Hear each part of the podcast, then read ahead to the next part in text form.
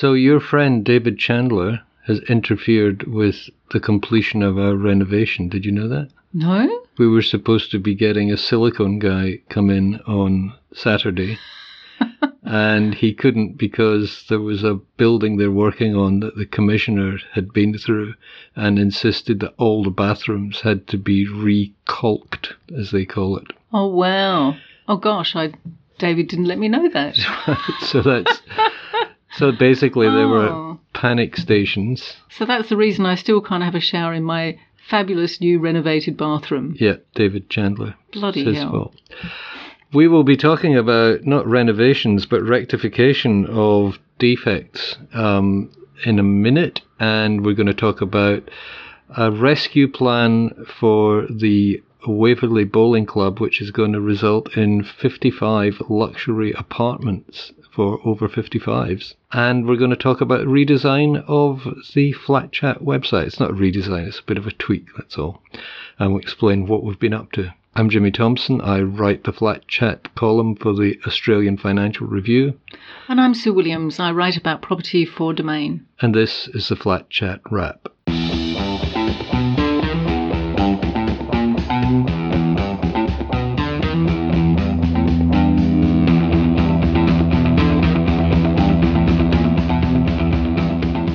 Was a huge story in the Sun Herald at the weekend about the amount that's having to be paid in home building compensation. That's right. I didn't quite understand it though because I wanted you to explain it to me because builders pay for home building commission. Was it home building? Compensation. Compensation HBC, insurance. yeah.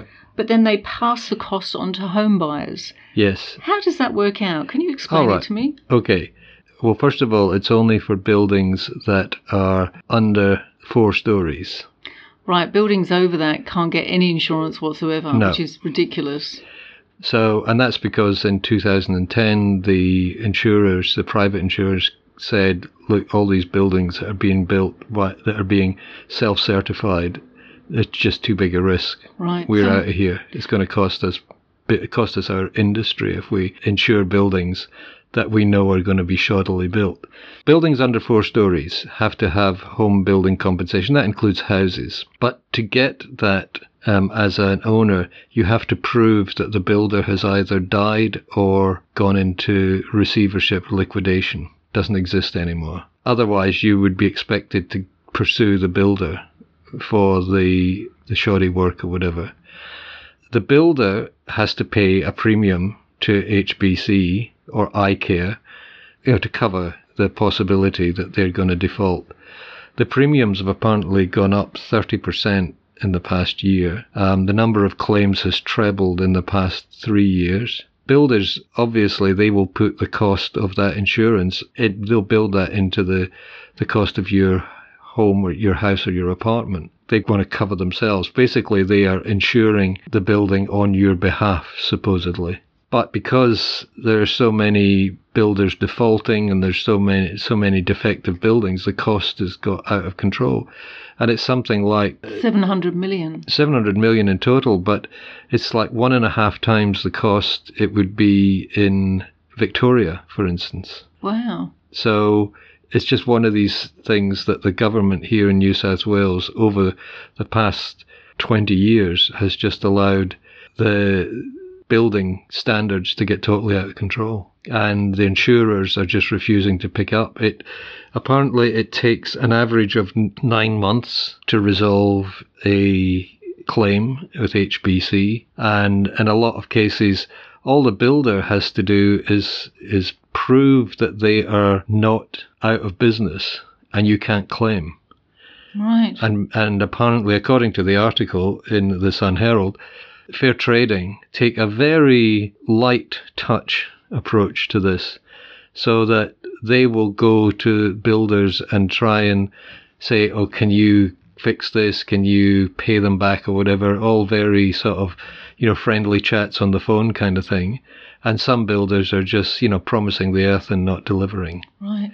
So And nine months is a long time. If you're in a low rise apartment building, Yeah. you're going to have to wait nine months to get any compensation. like if you've got a hole in a hole appears in your wall or a, Yeah. a huge leak in in the roof above, Yep. which comes down into your apartment.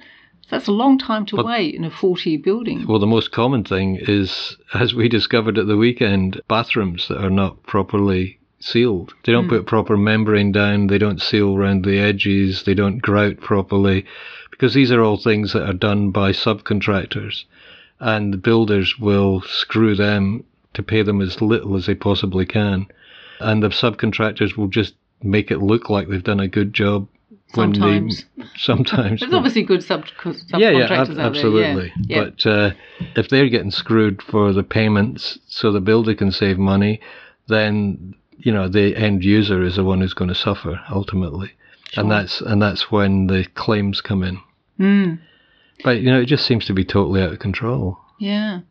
So, although I couldn't have a shower in my shower, good on David Chandler for for preventing all the the heartache for that other building that he's looking at. Really. Yeah, I mean, hopefully now that he's operating, all these issues will decrease. They'll never go away entirely. No. but they'll be reduced considerably. And the other thing is you about the high rises over uh, three stories, four stories, and over. They have to put a two percent bond into they pay it to the government, and that's against any defects that come up in the buildings. And a lot of developers are just adding that to the price and going, okay, well, we will make the building two percent less uh, Efficient. efficient, yeah. And as well, 2% is quite minuscule, really. I mean, it costs so much to retrospectively repair buildings when there are defects.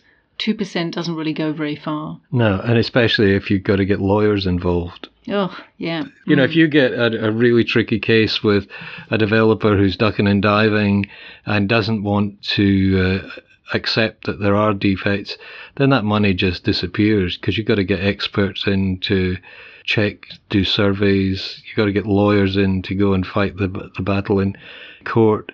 And yeah, I mean, it just would be so much easier to get the job done properly in the first place. Yeah. And as we've said before, fixing defects when the building is being built costs about a fifth of how much it costs to fix them after it's finished. Mm, yep. So yeah, that was really quite an interesting story. Um, and I've always been confused about this thing about, you know, people say there's no building insurance. Well, there is, but it's any project involving building work that costs more than twenty thousand dollars in New South Wales has to be insured through the HBC hmm. thing, unless it's a building that's four stories or more, in which case it goes into a whole other scheme. It's no wonder people get confused, and it's no wonder hmm. people, unscrupulous developers and builders, take advantage of that. Yeah. Very different in Victoria for a variety of reasons. There, builders have a duty of care ultimately to the purchaser for 10 years. They have to have a 10 year warranty on their Wow. yeah. So that's why there one of the reasons there are a lot fewer claims in Victoria.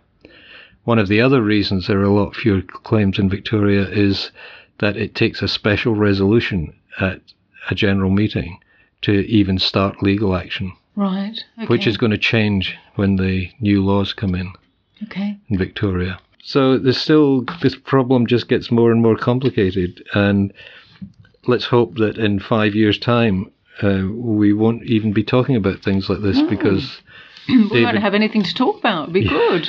We'll just have happy stories Happy about stories. butterflies and rainbows and unicorns. Yes, and talking about happy stories. Uh, when we come back, we'll be talking about a a resolution of what was a bitter battle at one point. But um, now has resulted in, I think everybody feels is a win-win. That's after this.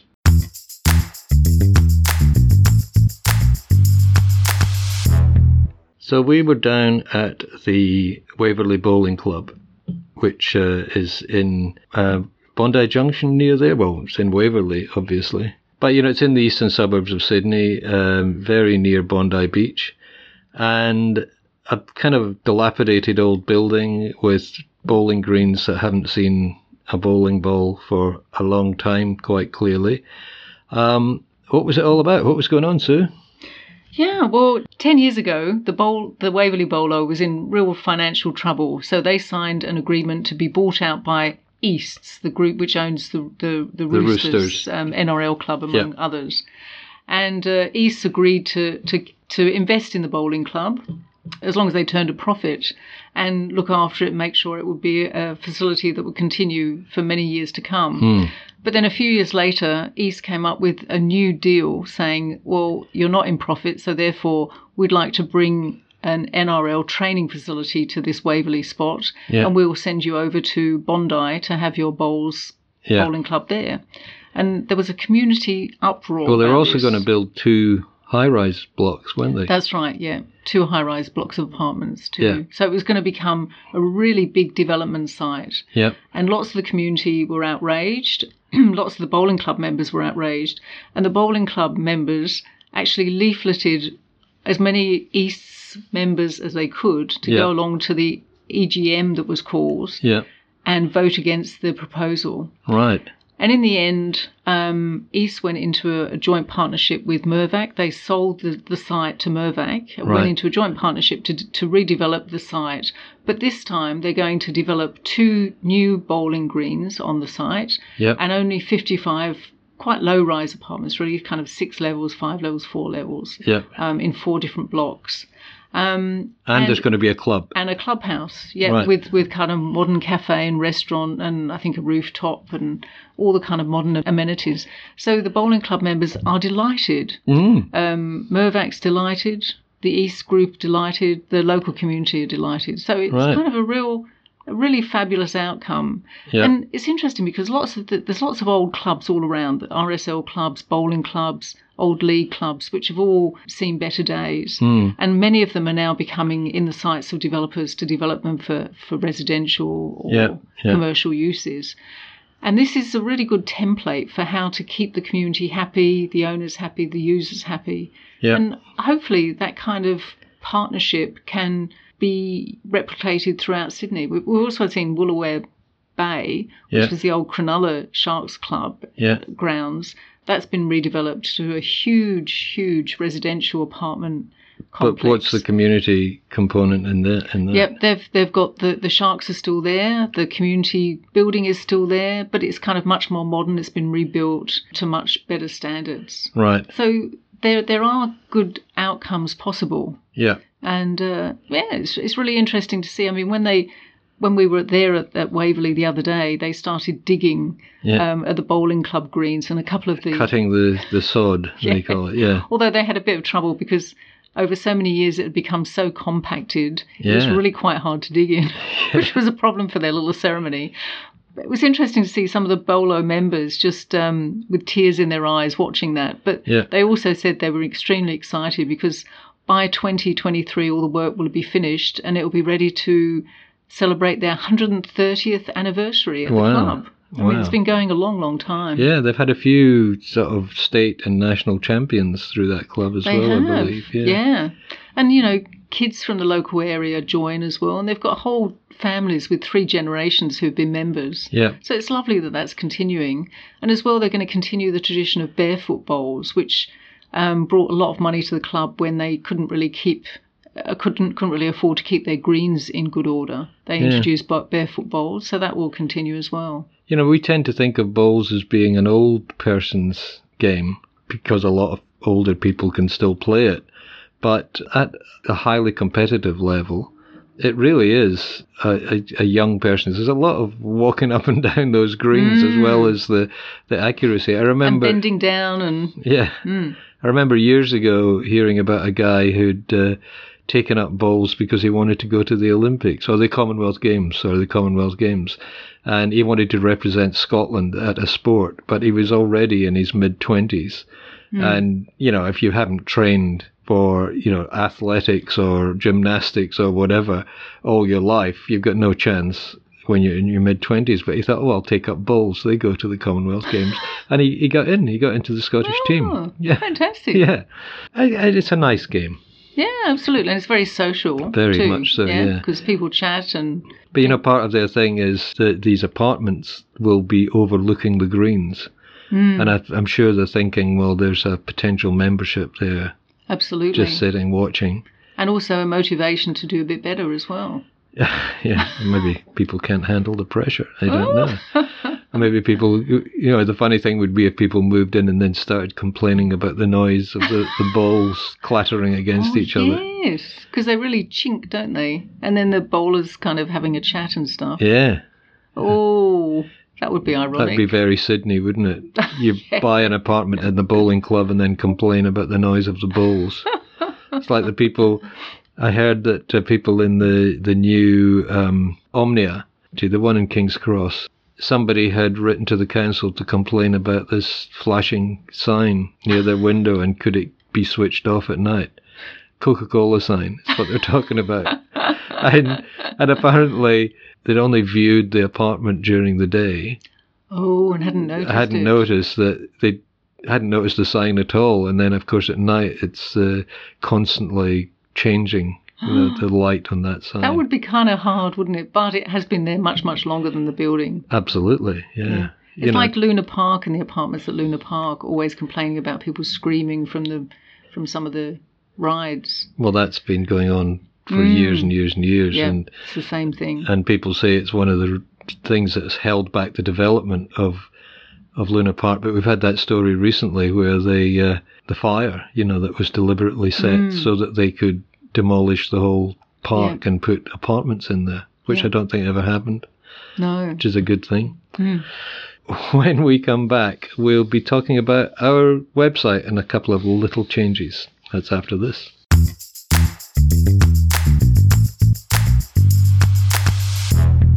So, Jimmy, you've um, done a little bit of a redesign of your website. A bit of a the tweak. flatchat.com.au Yes, thank you.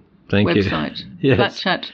Flat hyphen chat, yeah. Flat-chat.com.au website. Yeah, so I just one of the things that is very popular, uh, probably the most popular thing on the website is the forum. You know, people write in and and uh, ask questions, and people answer questions. And you know, it's a funny thing for me. It's a temptation whenever I somebody asks a question and I know the answer to it.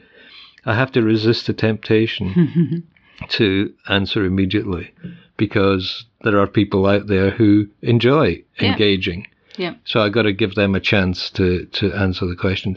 But um, the way the, the website was set up, there's a kind of like the 20 most recent topics uh, are automatically generated as a list. But it was way down at the bottom of the, the page. And we've got a commitment to our sponsors. We've got to let people see their adverts. They were pushing all that stuff down. So I tweaked it around and we've now got, we've now pulled the, the forum most recent things up to the top. Great, because that forum is, uh, as well as being popular, I mean, it's really interesting, isn't it? What What's the latest stuff Ah, you know, it, there's Billy? always there's always something new. And somebody came up and asked the question about the owners' corporation making donations. I don't know if it was to a charity or some campaign or something like that, asking if that was legal. asking if it was legal. And obviously, they objected to whatever it was the owners' corporation had supported. So I had a look at the. I'm not a lawyer, but I can read what it says in the law. And what it says is you've got two funds in, in every owners' corporation. You've got the administration fund and the maintenance fund. And the maintenance fund is purely to be used for maintaining physical parts of the building. so it's like the sinking fund. Yeah. And the admin fund is basically things like paying your bills, you know, paying electricity bills and and professional fees and things like that that go into the running of the building. It doesn't say anything about donating money to charities or for campaigns. It, it it's not specifically spelled out that you can do that. But then somebody came up with a case, I think I think it was in Queensland, where the tribunal there ruled that their law, which is very, very similarly worded to ours in New South Wales, the admin fund is to be used to pay for things that the owners corporation gets a return from that, i.e., you pay a professional to do a professional job. You you pay for electricity, and the electricity keeps coming into the building. So it has to be a benefit. It has to be a benefit, and you could argue that um, supporting a campaign that benefited apartment blocks generally was a benefit to the building. You could argue that. I don't know how effective that argument would be. And I don't know if anybody has ever challenged this. A lot of buildings are members of the Owners Corporation Network. Is that a material benefit? They have to pay a subscription. Is that a material benefit to the building? I I think so. Mm. But is is it possible that it could be challenged? So that's one of the things in the in the forum that's being debated. Somebody's written in and said uh, an owner died a couple of years ago and they haven't been a transfer of ownership of the apartment there, and they're saying, well, what paperwork do we need to establish mm. who the owner is and things like that. It's a huge variety of stuff, isn't it? Then you've got all the normal stuff about pets and parking and noise yeah. complaints and what to do and yeah, so it's really helpful for people. So, but there's always something that you you don't expect. You know, yeah. it's mm. quirky mm. stuff that mm. uh, that it keeps it very interesting. You know, mm. and we get a lot of uh, similar stuff, similar problems because we all sort of share the same kind of problems a lot. But then every so often, out of the blue, there comes something that you just didn't, mm. you hadn't even thought about. To and, surprise and delight. Absolutely. Keeps me occupied, keeps me out of mischief. Um, I hope everybody likes the new look. It's a bit busier, but then strata living is pretty busy. Thanks, Sue, for uh, joining us again. Great. Thank you, Jimmy. And thank you all for listening. Bye. Bye. Thanks for listening to the Flat Chat Wrap podcast. You'll find links to the stories and other references on our website, flat-chat.com.au. And if you haven't already done so, you can subscribe to this podcast completely free on Apple Podcasts, Google Podcasts, Spotify, Stitcher, or your favorite podcatcher. Just search for Flat Chat Wrap with a W, click on subscribe, and you'll get this podcast every week without even trying. Thanks again. Talk to you again next week.